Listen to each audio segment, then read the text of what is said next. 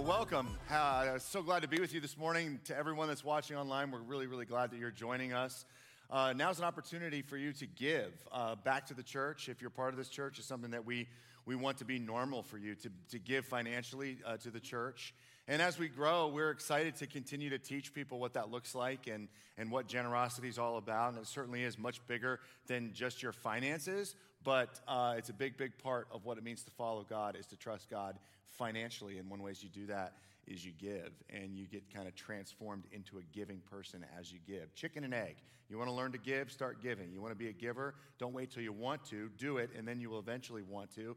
It's part of the process of, of maturity. So if you want to give, you can give online, you can text, you can put it in the buckets that are outside when you walk out. We're so grateful. So many of you do that, and uh, it's remarkable. And when you give, it goes to so many things. It goes to the people that work really hard here to minister to this community. It goes to a myriad of partners that we have who are doing wonderful things in all different kinds of ways that we never could, like feeding people, giving people what they need, helping people um, that are stuck in forms of slavery around the world. I mean, really is amazing what, what you give goes to.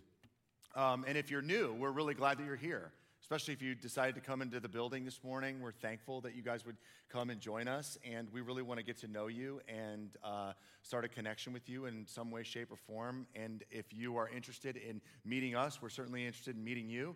Then you can go to the glass room that's in the hallway out there, and there's going to be someone there to greet you um, and get to know you a little bit and help you out with what it means to be a part of what's happening here at five fourteen Church.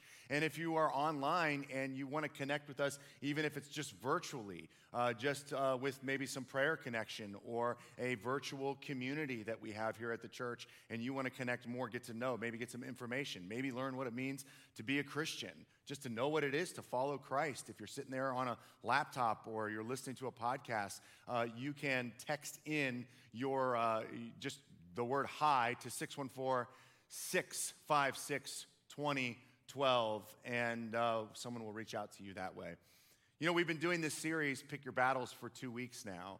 And um, how many people, by raise a hand, have been here for one of the two weeks? Just raise your hand. Yeah, you've been here. How many people have been here for both weeks, just in the room? You've heard most of it? Okay, yeah, a lot of you guys. Uh, the recap of the series so far is week one. You know, we have to actually fight the way that Jesus fights.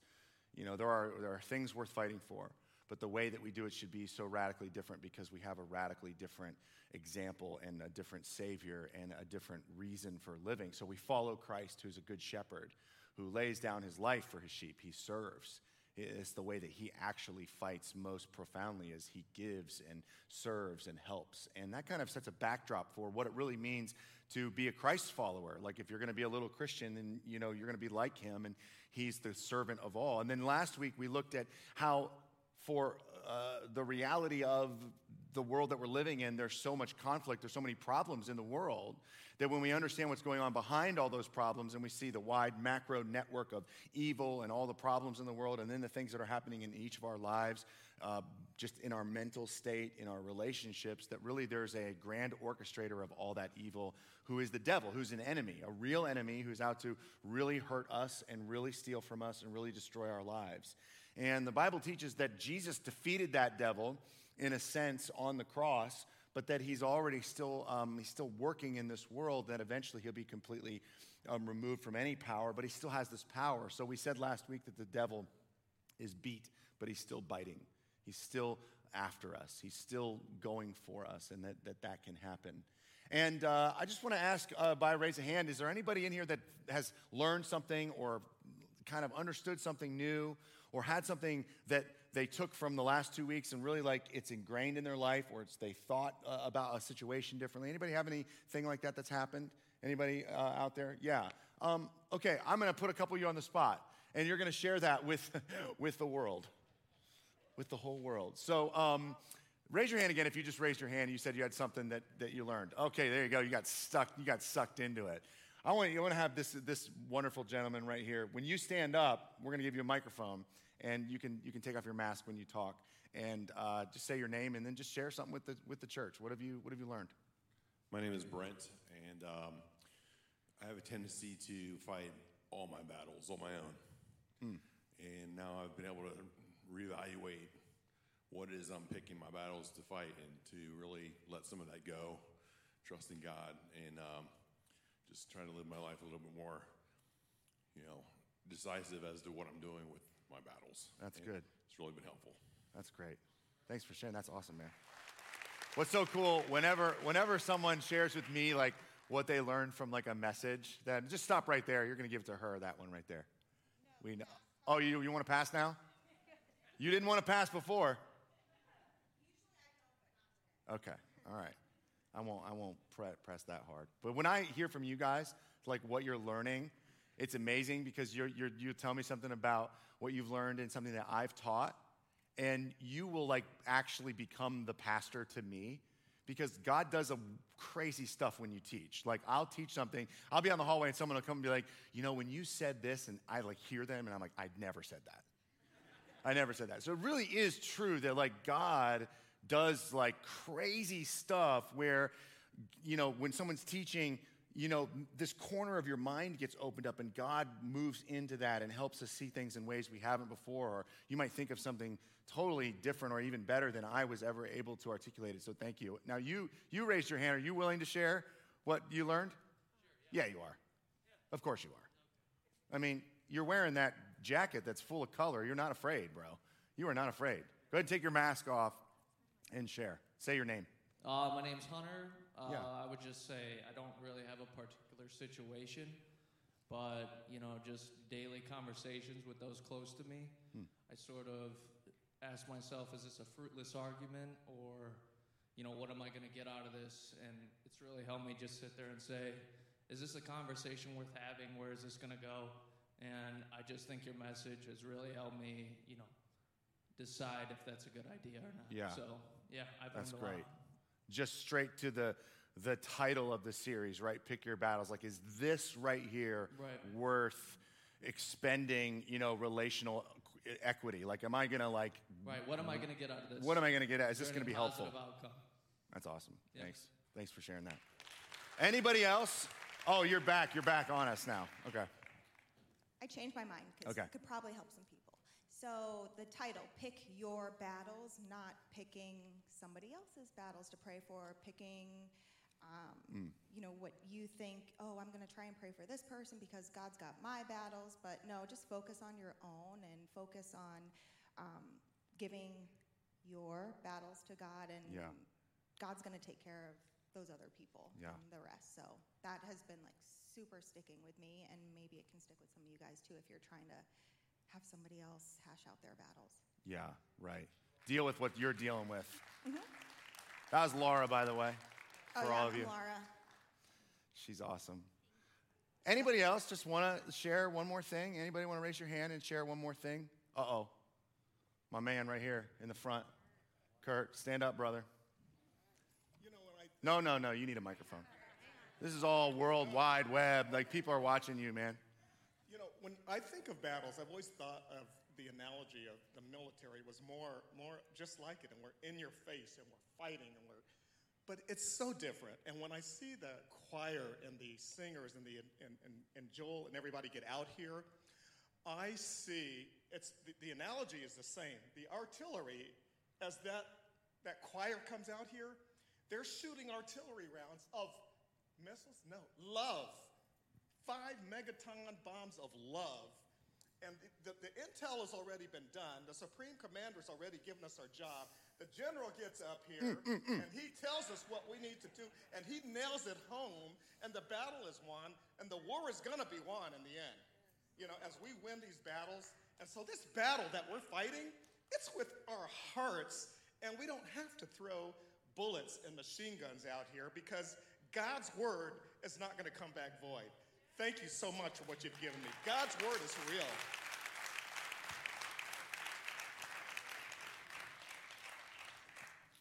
Thanks, man. That was awesome.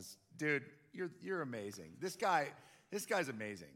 He he he leads so much. He serves our whole uh, production team breakfast every Sunday. He just does it. Him and a team of people.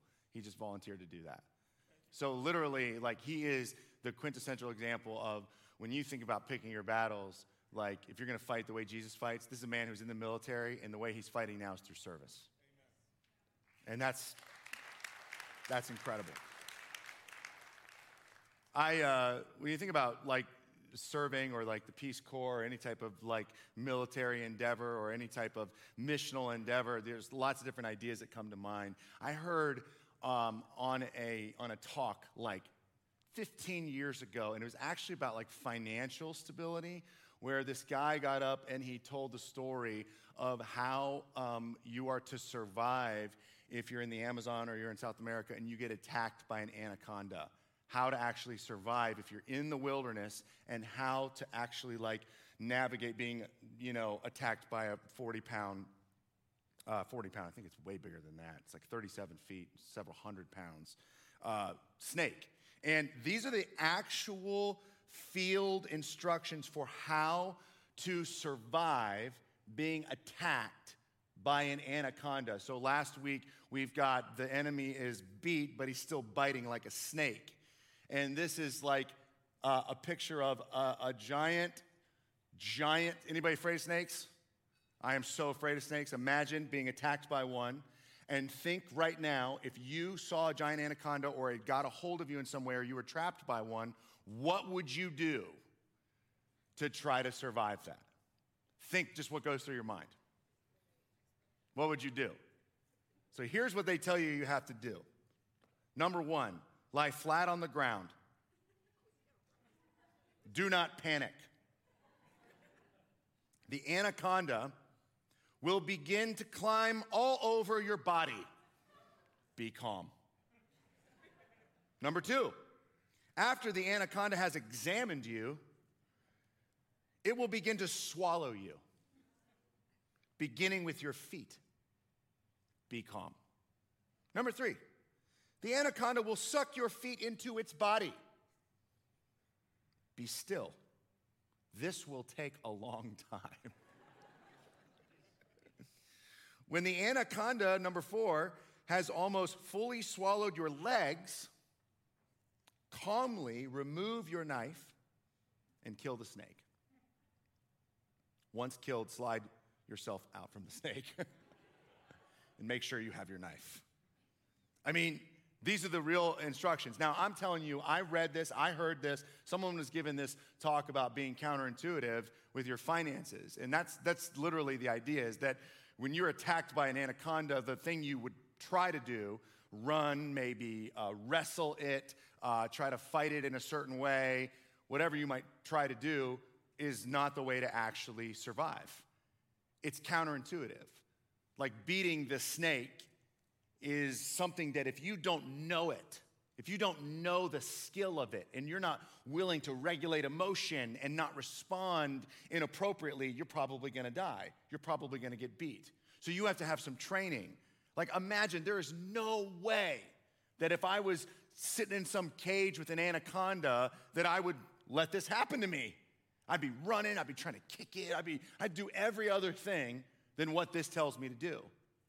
And here's the reality, because today we're going to look at how God has given us tools, weapons, to actually fight the enemy, to actually fight him, to actually engage in the battle, to actually win in this battle. Now, he's beat, but he's still biting, so we're taking on the biting. He's biting us, he's swallowing us, and the way to beat the enemy, just like the way to beat an anaconda, is counterintuitive.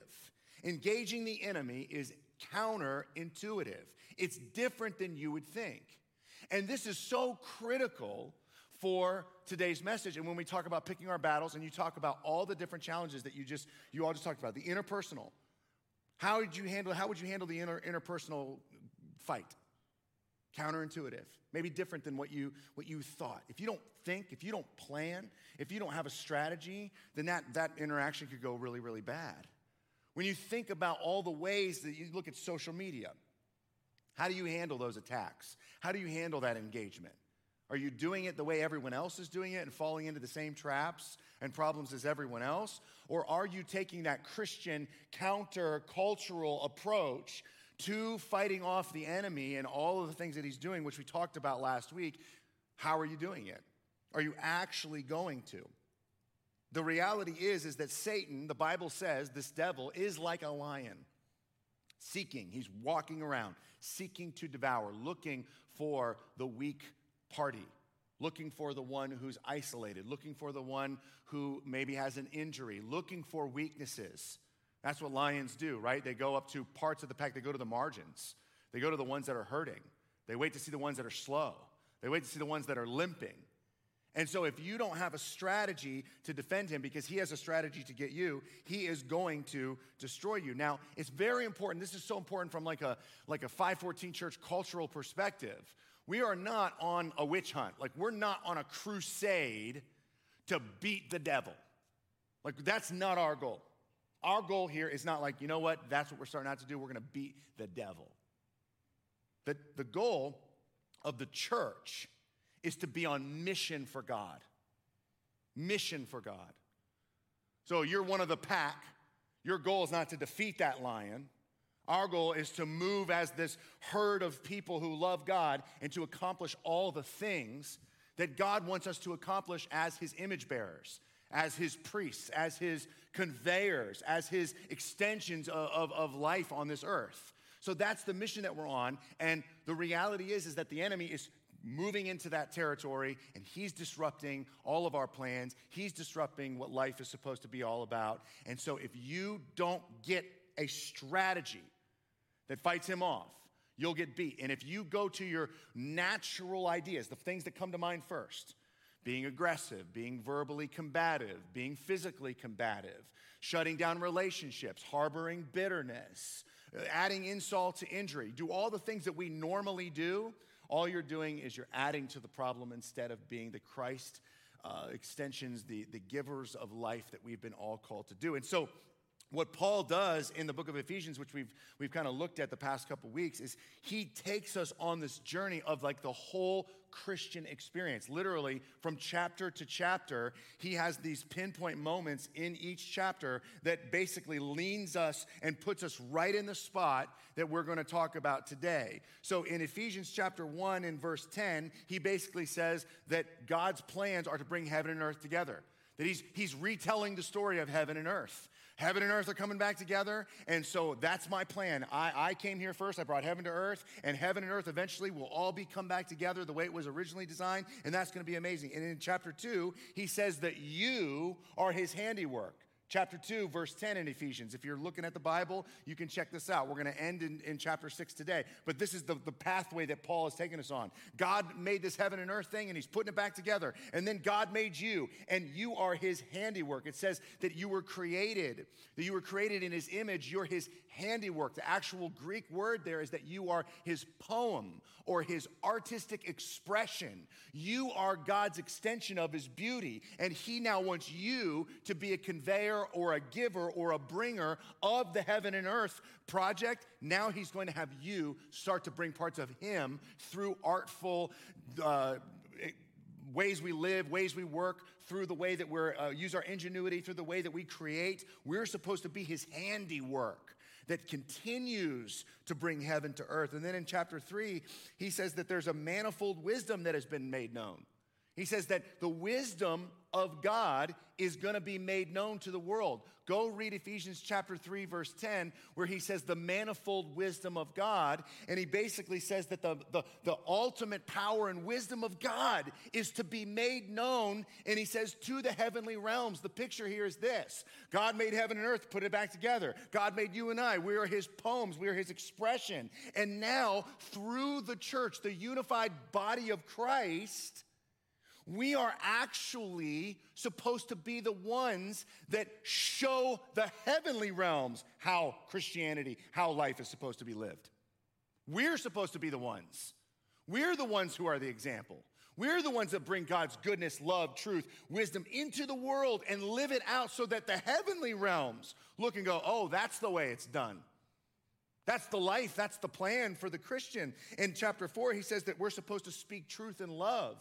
And what he talks about is the importance of relationships. So heaven and earth come together. The church comes together with God. The people actually bring the truth to the world. And then the way that the people live, husbands and wives, people loving one another. When people watch the unification of the body of Christ, humans from different backgrounds, different religions, different nationalities sitting together breaking bread, that when people see that, their minds are blown by the unity and the love that is expressed in the body of Christ. And then in five fourteen, Ephesians five fourteen, he says, awake, O sleeper, and rise from the dead. And what he's saying is that you can no longer, as a Christian, one who believes in the resurrection, live your life asleep and live your life doing things that you're not supposed to do. You need to wake up and you need to live out the resurrection life that you've experienced in Christ. It's time to live it out. So a lot of the times in the world, we think of sin, or Christians think of sin as the things that we're not supposed to do. And that's part of it. But another uh, manifestation of sin or falling short of God's plan is when we don't do the things that God gave us the resurrection and woke us up to do. To live this beautiful life, to actually bring goodness and joy and ingenuity and creation and love and relationships, multi-ethnic, multi-faceted growth, goodness. We're supposed to do that. And when we live our lives asleep, living, doing things we're not supposed to do, what he's saying is, awake, O sleeper, and rise from the dead. You have a resurrection Lord, and you are supposed to live a resurrected life, and you are supposed to bring goodness into the world, not just not do bad things. And then he gets to chapter six, and he says, this is my plan for you. This is my whole plan, heaven and earth, handiwork, the wisdom of God made, made known through the church, the people of God coming together, awaking to resurrection life, and here's your plan, this is what you're supposed to do, and guess what? While you're on that journey, there's gonna be an enemy who attacks you. He's gonna attack you. He ends the book. He's like, this is God's picture for you. And by the way, you need some weapons because as you go down this path, the enemy's gonna try to destroy you. So here's some weapons. You need to put on some armor because the enemy is going to take you off the track of living the resurrection life. So in Ephesians chapter six, he says this. We can read it, it'll be on the screen. Therefore, put on the full armor of God so that when the day of evil comes, you may be able to stand your ground. And after having done everything to stand, stand firm then with the belt of truth buckled around your waist and the breastplate of righteousness in place, and with your feet fitted with the readiness that comes from the gospel of peace. In addition to all of this, take up the shield of faith with which you can extinguish all the flaming arrows of the evil one. Take the helmet of salvation and the sword of the Spirit, which is the word of God, and pray in the Spirit on all occasions with all kinds of prayers and requests. With this in mind, be alert and always keep on praying for all the Lord's people. Engaging the enemy is counterintuitive. You have to do it in a different way if you're going to withstand, and you're going to be the resurrection people that God has called us to be. So I'm going to unpack these weapons, and you just write them down. Just write down these words, all right? And I'm going to give you some thoughts on each one of these weapons, and each one of them is counterintuitive to what you would do in the world. You'll use these in different ways. You'll use them the wrong way, and what, what God says is use, use these weapons the right way. Use them in a counterintuitive way that actually helps you win the battle. The first thing he says is that you need to know the truth. So if you're taking notes, if you're out there, just write down truth. You need to know the truth. We need to be truth-seeking, not lie-loving. And no one would ever say, oh, I love lies. But people are lost and in darkness, and so are we. We're lacking the truth.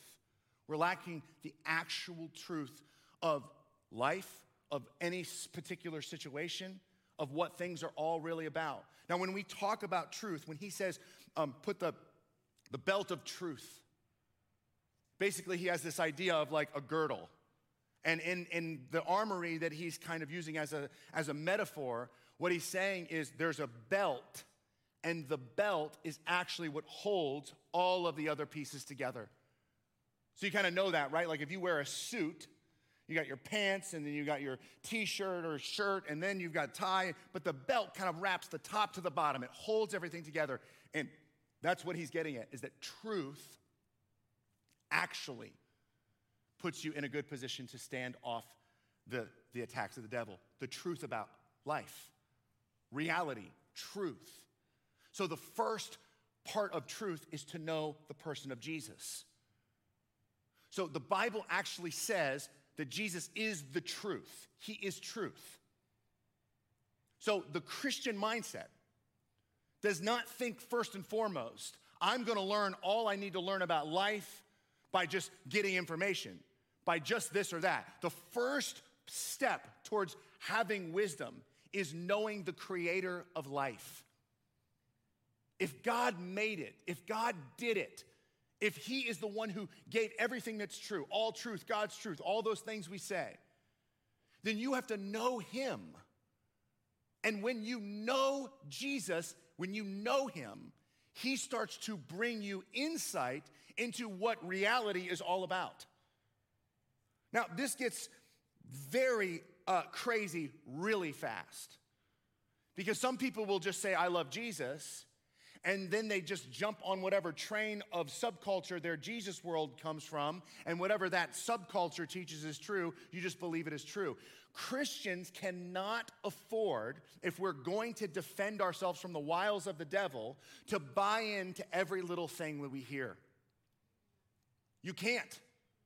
The devil is the father of lies. So Jesus is the author of truth. Not just the fact that he is the truth, but everything you're questioning in the world.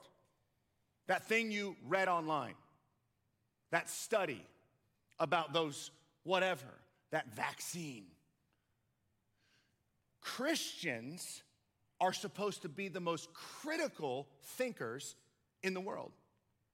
We're supposed to have enlightened minds that ask real questions, that are, we are not gullible, we are loving, but we are not gullible. We actually ask the question why. We don't just read something on social media and then believe it's true and then disagree and fight with everybody who says the opposite.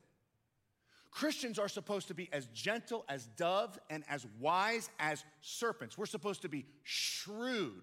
What that means is we're supposed to examine everything. We're supposed to put our hearts, our belief into things that we actually believe. We believe in a resurrection. We believe in a God who's real, and we follow that. And anything else has to be looked at, has to be scrutinized. Christians are supposed to be critical thinkers. Christians are supposed to be curious. You need to understand the reality of social media. If you are going to fight off the wiles of the devil, who's used to the father of lies, then you have to understand is that they wrote an algorithm just to keep you on the path that you are on.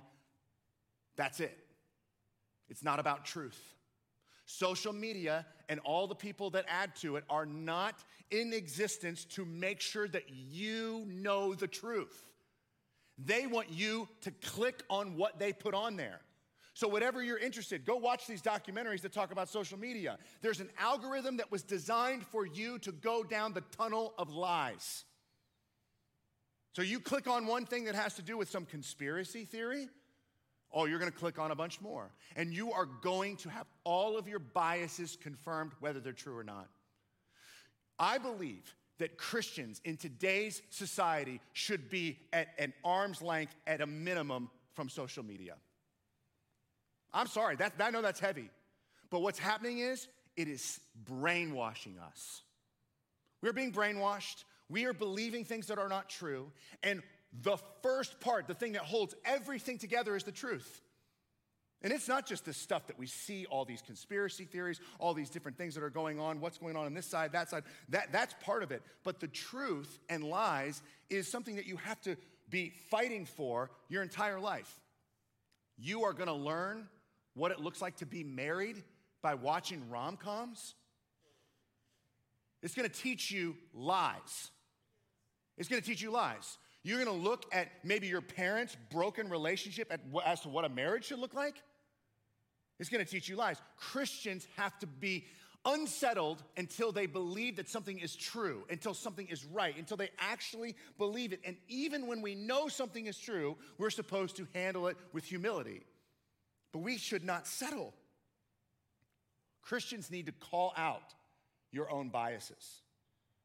If you grew up in a Republican house and mom and dad are Republican and you live in the suburbs and that's where you've lived your whole life, you need to understand that that is conditioned, that that has given you a lens to with which you see the world. And you need to call it out in yourself. I see the world through a upper middle class, you know, white kid from Worthington. That is what I've said. That's how I see the world. You, you need to call out your own biases if you're gonna actually be someone who cares about the truth. You need to start to gain self-awareness. You have to go through the process of understanding who you are, taking personality tests, spending time asking real questions. The truth, the truth will set you free.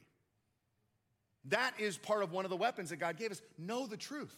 Know Jesus and be a critical person who's curious, who knows their own biases, and stands to understand. People who are interested in what the other person on the other side of the table thinks and where they're coming from. People who are committed to learning other people's perspectives and caring about them. It's one of the only ways you will find the truth of a situation. The world will tell you that it's all or nothing. The world will tell you that there's no nuance, but there's tons of nuance. There's tons of gray, there's tons of confusion, and the Christian should be committed to finding the truth. Know Jesus, be a critical thinker, know the truth. If you think something, I mean, I could, I, I could spend the whole time on this. If you think something is so true and, and you, you're gonna hang your whole life on it, can I just tell you, like, you need to go tell five people and ask them if they think it's true first. You need other people's perspectives. You know, this is a huge commentary on community, on what we believe about things. Like, you have to know, here's the danger. If you get sucked into the lie, that is the devil's plan for taking your mind, your relationships, your emotions way off track and ruining your life. I have family members that have bought into cults. I have, I have watched them. And they just get sucked into the vortex. You have to be shrewd. The truth holds everything together. Then he says, you need to put on the breastplate of righteousness. Now, growing up in church, I always heard righteousness means to live a moral life, right? Like to make good moral choices. And all that is very, very true. Very true. But actually, in this text, I think this is critical because if you grew up in the church, you probably never heard this. The word that's used here that is translated righteousness could probably and arguably be translated to the word justice instead of righteousness. Most of the time that you see it as righteousness in the New Testament. Most of the time. So, what is Paul saying? Put on the armor, put on the chest plate of justice. What is justice? What is justice? People think that justice means, you know, judgment. Can I tell you right now, the world does not need more judges. It doesn't need judgmental people calling out everybody's problems. Oh, you're wrong and you're the problem and you're the problem and you're the problem and you're the problem. Justice, by definition, means to make the world right. So it doesn't mean calling out the wrong. It means that you're committed as a Christ follower to make the world right, to put it in the right way. In the Old Testament, when it refers to Jesus bringing justice, it's in the context of his people being overtaken by foreigners with all types of debauchery and idolatry and a totally dis- destroyed society. And what God's plan is to bring justice is to go, I'm going to make all the wrongs in your world and make them right. Widows who are left alone, orphans who don't have parents, people who don't have food, people who are destroyed, uh, people who are caught in slavery, to make the world right. Brian Stevenson says this. He says the opposite of poverty is not prosperity. It's justice. It's when you make the world right. Our job as Christ followers, think about this, is a weapon that God has given us to fight off the evil one. The brother of Jesus says, pure and undefiled religion is this, to visit the orphan and the widows and their affliction. Pure and, and justified, perfect religion is to make people's worlds who are suffering, who are struggling, whose worlds are wrong, to actually take them like you justify a paper and you left justify or your Instagram and you justify it all the way to the other side so that it looks and feels and is completely different. You justify it. You make it right. Christians are called by God to look at the world that's so wrong and be a part of making it right. I'm proud to say that we have partners at this church who, this is all they exist to do. In fact, who knows Kenny Sipes? Kenny Sipes, the Roosevelt Coffee Shop. I worked with Kenny over twelve years ago. He was a student pastor, I was a worship director. And at that time, he learned, this is true, what I just taught you for the first time, that most of the time that the word righteous is actually in the Bible, it should be translated justice. And when he heard that, he realized it's not my job to just go on a morality tour and just, it's my job to leverage who I am and take a wrong world and make it right. So he started the Roosevelt Coffee Shop, which exists. It exists. Their proceeds, it's a nonprofit. Their proceeds go towards people who are caught in the sex slave world that's growing, that's awful, to people that don't have water or food all over the world. When you buy coffee from there, he uses a portion of that money to take a world that is not experiencing the rightness of God and make it right. Christians are, think about your life. Have you been attacked by the devil? Has he tried to ruin you? How much time have you spent thinking about making the world right? It's counterintuitive. It's counterintuitive. It's not the way you would normally think. You think about, I'm gonna make my world right, I'm gonna make some things right, I'm gonna tell them something, I'm gonna preach them something. And Paul says, actually, a key is to go into the world and the people that are suffering, make it a better place. Wow. Then he says, you need the gospel of peace. You need the gospel of peace. And this is good news, not bad news. And this is so fundamental to the Christian faith. The good news in the Bible is the gospel message. That's what the word is. It's the gospel. It's the good news of Jesus. It's the declaration of Jesus as King. It's the declaration of Jesus as Lord. It's the declaration of God's ultimate authority, power. Jesus is in charge. He's won the battle. He's got it all handled because of what he did on the cross. So Christ followers are supposed to be enamored with the cross.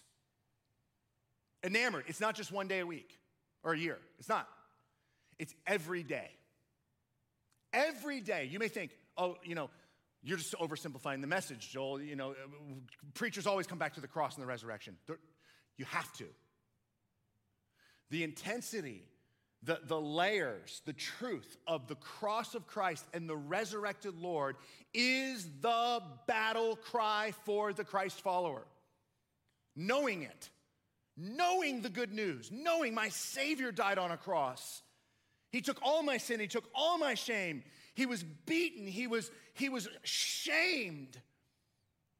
He lost his breath and then he was put into a tomb and three days later, he resurrected from the dead. What does that mean? It means I get new life. It means I have a new chance. It means I'm forgiven. It means I'm loved. It means that God has ultimate victory. So one of the things that Paul is saying is, you need these shoes that are like the gospel.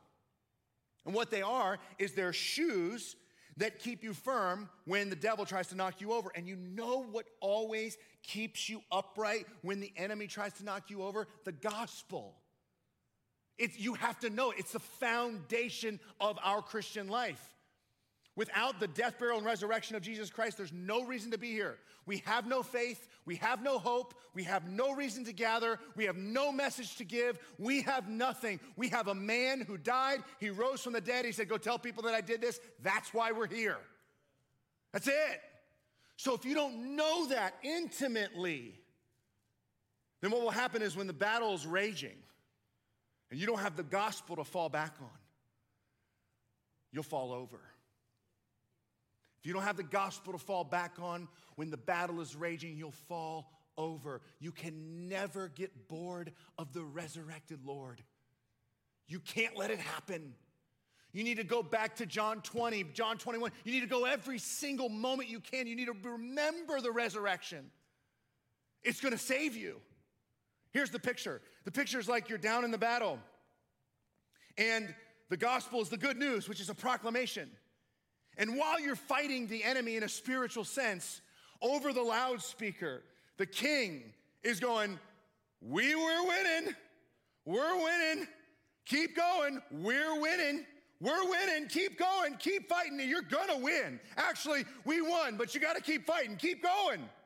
So as you're fighting and you're toiling and life is becoming so difficult, you know, oh, I know the resurrection. I know the cross. I know what happened. I know that day. I know my salvation. I know it. I know it. I know it. No matter what he says to me, I'm going to keep going. No matter what happens to me, I'm going to keep living because of the gospel. It just keeps you going. The gospel of peace. Oh, it keeps you peace in the midst of what? Chaos. You have to come to Good Friday at this church. You have to come to Easter Sunday. You have to be enamored with the resurrected Lord. Enamored. It's everything. It keeps us there. Faith. He says you got to have faith. Faith in he, not we. You look at the church. It's a bunch of broken people. The story of God throughout history is just a story of people who, even though they turn their backs on God, God makes these covenant relationships with him, and he just continues to hold up his end of the bargain when we don't. So in no way, listen, in no way are you ever supposed to put your faith, your trust, your hope in the church. I know that sounds like the church is supposed to be this amazing extension of God. And when we are all that we're supposed to be, there's a lot to look at. There's a lot to behold. There's a lot to, to love and trust. But the reality is, is that it's supposed to be the people of God who have giant uh, accomplishments of their Savior that they remember all the time. So it's not faith in we, it's faith in he. It's faith in what he has done. So the shield of faith that extinguishes when the, when the enemy comes after you is when you stand behind what God has done in, in our lives and in our world. So it's, it's like this. You know that God rose from the dead. If, if he rose from the dead, then I can take this on. I have faith not in me. I have faith in what God did. This is not faith in what I can do. This is faith in, faith in what God did. God parted the Red Sea so that the people could cross. That happened. He parted the Red Sea. Amazing things happen. He created this world. We're made in his image. You start to think about who God really is. And you put your faith not in what you're able to do, but what God has already done. You put your faith in that. That's kind of what brings you peace. You might not be able to see it. But the Proverbs say that we're supposed to trust in the Lord with all of our heart, to lean not on our own understanding, but in all our ways acknowledge him, and that he makes our path straight. So faith is this idea. It's not, it's not really how much faith we have, but the object of our faith, the mountain-moving God that we trust, that we're like, wow, he did that. He can handle all this. You may feel like you're losing, but you look at Jesus and you look at what he's done, and you know you're winning. So it, it just helps you. You're trusting. There's a, there's a psalm in the Old Testament, some may trust in horses, some may trust in chariots, but we will trust in the name of our God. We're not trusting in we, we're trusting in him. And then he says the helmet of salvation. And the idea here of salvation is the word liberation. Liberation. And so many Christians miss this. I know I'm going long, but we, we've had a great day. I'm excited. I'm sweating a little bit. I'm excited. Salvation. is about liberation. You and I, as Christ followers, have been liberated from the bondage and the power of sin. We are liberated from it, not for it. We're liberated so that we don't, as Christ followers, our minds change, our hearts change, our disposition towards the world change. All of the things that you know are things we're not supposed to do. As you grow as a Christ follower, and maybe it's because you learned the hard way, you touched the stove and you got burned, so you did the wrong thing, and you went, I know I'm not supposed to do that, and that sin actually hurts. What, what, what Christ followers do with the helmet of salvation is they go, I was liberated from ever having to do those things that cause so much pain.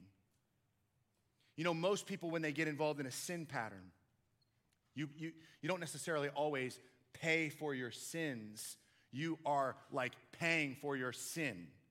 You, you actually hurt because of the sin. It's the, it's the sin that causes you pain, not as much more as like just paying for it in some other way. It's like sin hurts you. Sin destroys your life. So the helmet of salvation is going, I was liberated from ever having to do the things that I'm not supposed to do. I don't want to do those things. I want to follow God's plan for my life. I want to go that way. And so people who have been liberated from living life the way that people without Christ do are so excited to see other people liberated from it as well.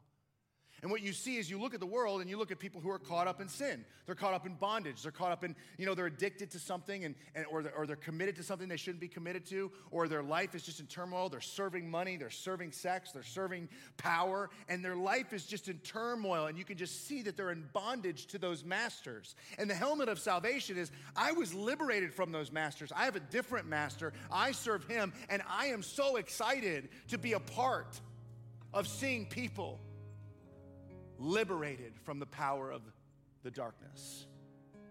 We, we, we see it differently. And then the last thing he does, he gives us this, this sword.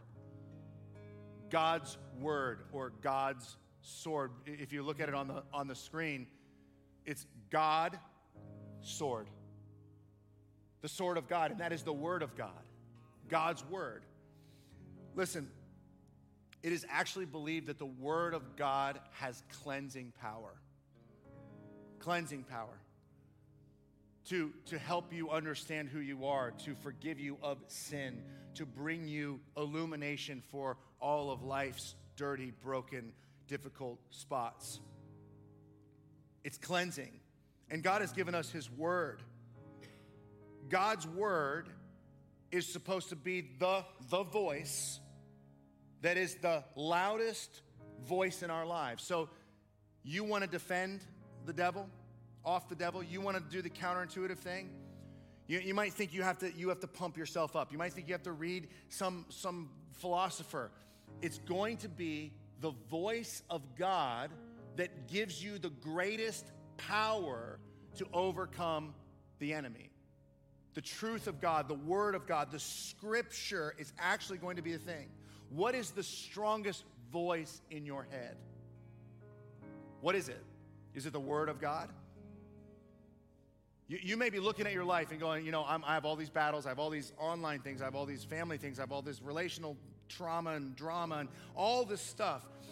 And then if I backed up, I said, what is the most powerful voice in your, in your life right now? What do you hear the most? What's the clearest? What is it? Jay-Z? I mean, what is it? Louis Giglio said this, those who hear God's voice best know God's word most. You guys understand that when Jesus was on earth, he was actually drawn into forty days of temptation by the devil, and the devil attacked him. And you know what Jesus used to defend himself from the devil? Scripture from the Old Testament. Scripture from the Old Testament, the word of God. If you are not committed to knowing the scriptures, to memorizing them, you're gonna have a hard time fighting off this, this enemy, a really, really hard time. Right now, our whole staff is going through um, the Bible plan to read the Bible in a year with the, the Bible app. And we're going through. We read four chapters a day and then a psalm every day, and there's videos. And everyone that's on full-time staff, hasn't it been incredible? It is amazing because what's happening, right? The, the voice of God is, is much louder in my head. It's just like I, I, I sit with that every day and I read something from the book of Numbers, which can be so confusing. But then there's that part, and it just captures my heart for that day, and it keeps me focused on God. And it keeps my, my heart open and soft because that's what the Word of God does. And so if you are not committed to weekly, daily Bible reading, you are literally taking like the weapon that God has given you to defend yourself from spiritual chaos and just laying it on the ground. Who would run into battle if they get, here, here's your belt, here's your shoes, here's your chest plate, here's your helmet, here's your sword. You pick up all of them but the sword. Not me, man. Wouldn't you pick up the sword first? I want that sword, man. Right? It's that's the most powerful thing. That, that's what we have. Listen. Listen. Think about all the things that we just said. Truth, justice, the gospel, liberation from sin, the Word of God. If I say all those things right now in a vacuum, what, what is your, what do you, you think, oh, those are great things. Those are great. Those are great things. No, no, no, no. Those are not just great things. Those are the things that God has given us to fight off the enemy. Those are powerful weapons. Those are strategic instruments that God has laid out in front of us and pick these things up, seek the truth, make the world right, live in the gospel, liberate yourself from, from sin, and chase God's word. I mean, you can sit in here and tell me you have all kinds of chaos in your life, and I can ask you, well, I know, it's, are you doing these four things? Like, are you engaging this? And I'm not saying that it's going to take away suffering. That's a different to- topic. This is how you fight. This is spiritual warfare. This is what God has given us to do. This is how we fight our battles, man. This is how we do it.